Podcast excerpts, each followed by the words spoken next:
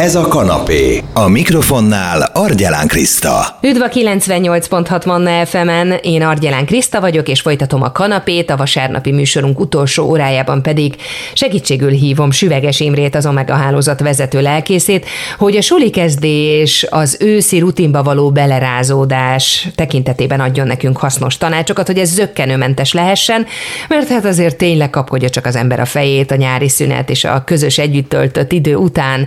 Ide kell vinni a gyereket, oda rohanni az egyikért, aztán már a másikról gondoskodni. Imre pedig négy gyermekes családapaként azt gondolom, hogy nagy rutinnal rendelkezik ezen a téren. Szia! Szeretettel köszöntöm a kedves rádió hallgatókat. Hát, mint több gyermekes apa, aki már a sok beiskolázáson túl van, én azt gondolom, hogy családilag talán az egyik eh, legnehezebb az az anyagi teher, Eh, amit a nagy család, és én is így ezek közé tartozom, eh, szülőknek jelent.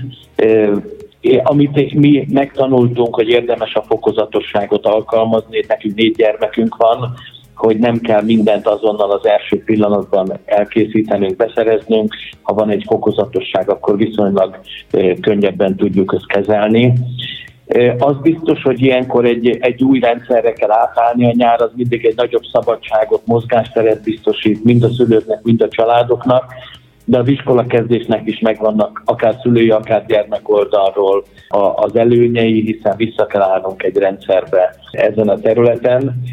Szülőknek milyen tanácsot tudnál adni, hogy ők hogyan tudnak ezeken a kezdeti nehézségeken könnyedén átlendülni? A szülők részéről talán, amit leginkább hangsúlyoznék, és ebben az emberekkel való foglalkozásomban, mint lelkipásztor, nagyon sok billenést látok.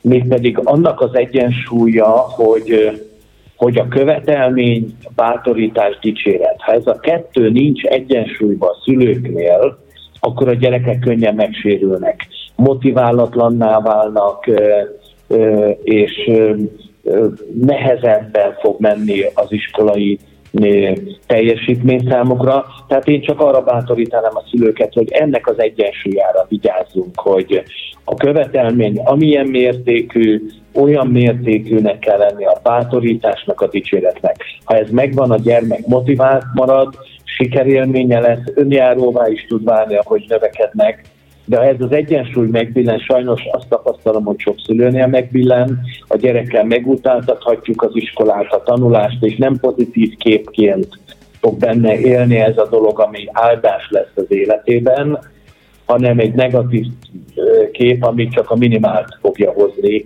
és egy túlélő berendezkedés lesz. Úgyhogy erre bátorítom a kedves szülőket.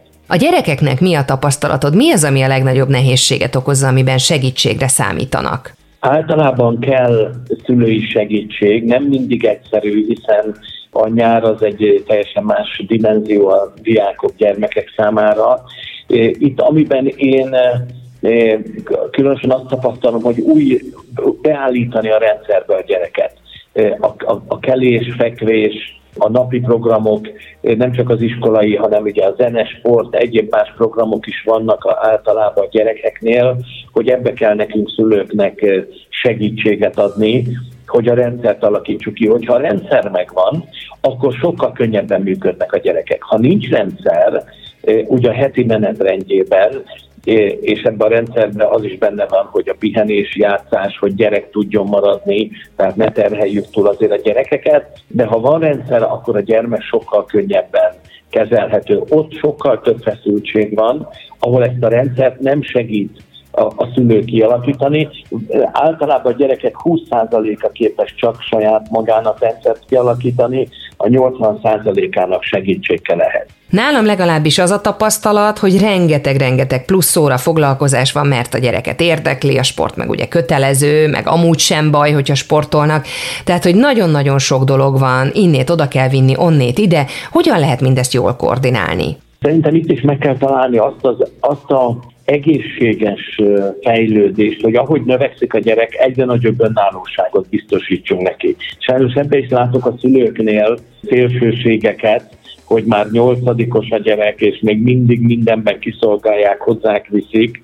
Tehát jó, ha fokozatosan önállóságot tudjuk nevelni abban is, hogy a iskola, óvoda egyéb programokkal kapcsolatban ugye a korának megfelelően egyre nagyobb önállóságot biztosítunk nekik, hiszen nem csak az a cél, hogy informálisan képzett legyen és tanult legyen a gyerek, hanem hogy életre való is legyen.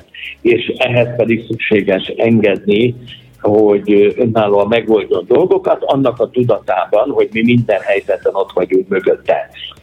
Tehát ebben látok sajnos joga-balra mozdulást, mindkét irány szerintem helytelen, ha túl korán engedjük és nem tud még megküzdeni, vagy pedig már túl nagy ahhoz, és még mindig eh, kiskorú magatartásba tartjuk, hogy nem biztosítunk számára önállóságot, még hogyha ez egy kihívás számára. És ebben is jó megtalálni az egyensúlyt. Milyen tipped van arra, hogy a nyári feelinget, a nyári hangulatot, a sok-sok együtt töltött időt, közös programokat valahogy az őszi időszakba is át tudjuk menekíteni?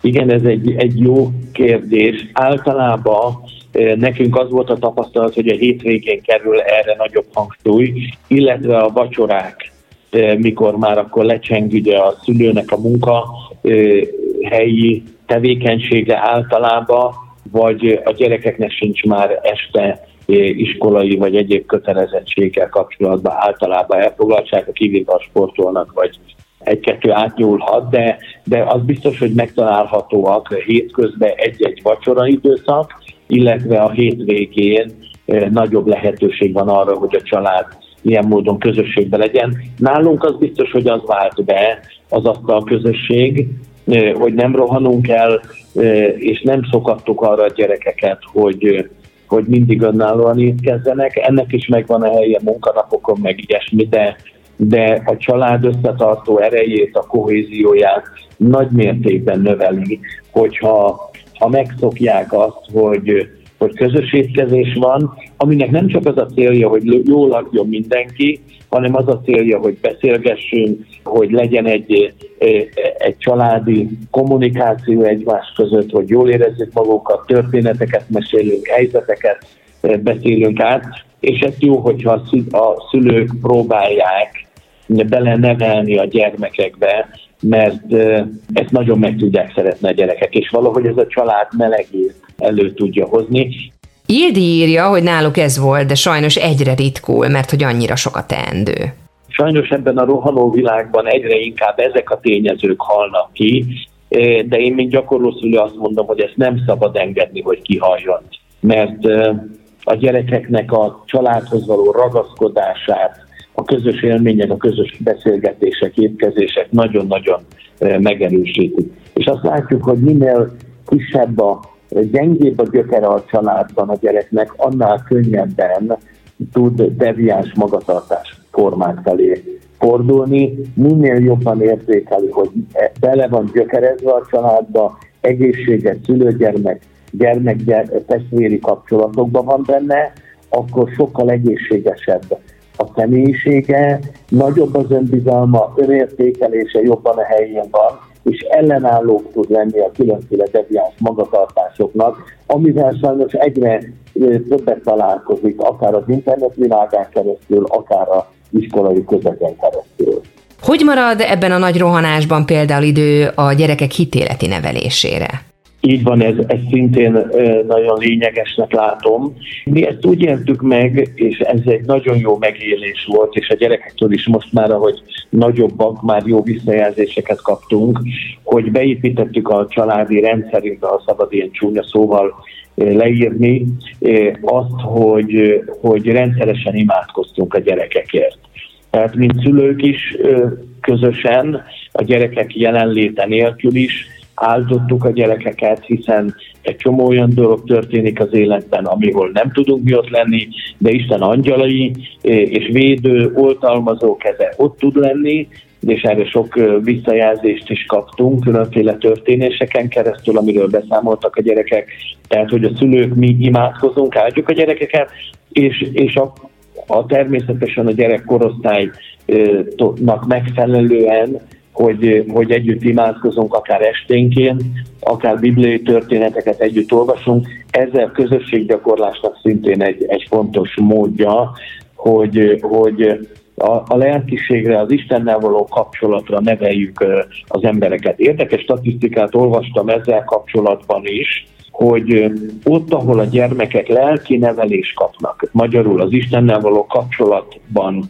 elindítják őket, példát adnak, imádkoznak rendszeresen értik, áldják őket, hogy ott szintén jelentős különbözőség van a deviáns magatartás formák, tehát magyarul sokkal ellenállóbbak lesznek a gyerekek, a, az őket érő negatív, nevezzem így vírustámadásokkal kapcsolatban, mint azok a gyerekek, akik nem kapnak ilyen típusú lelki táplálékot.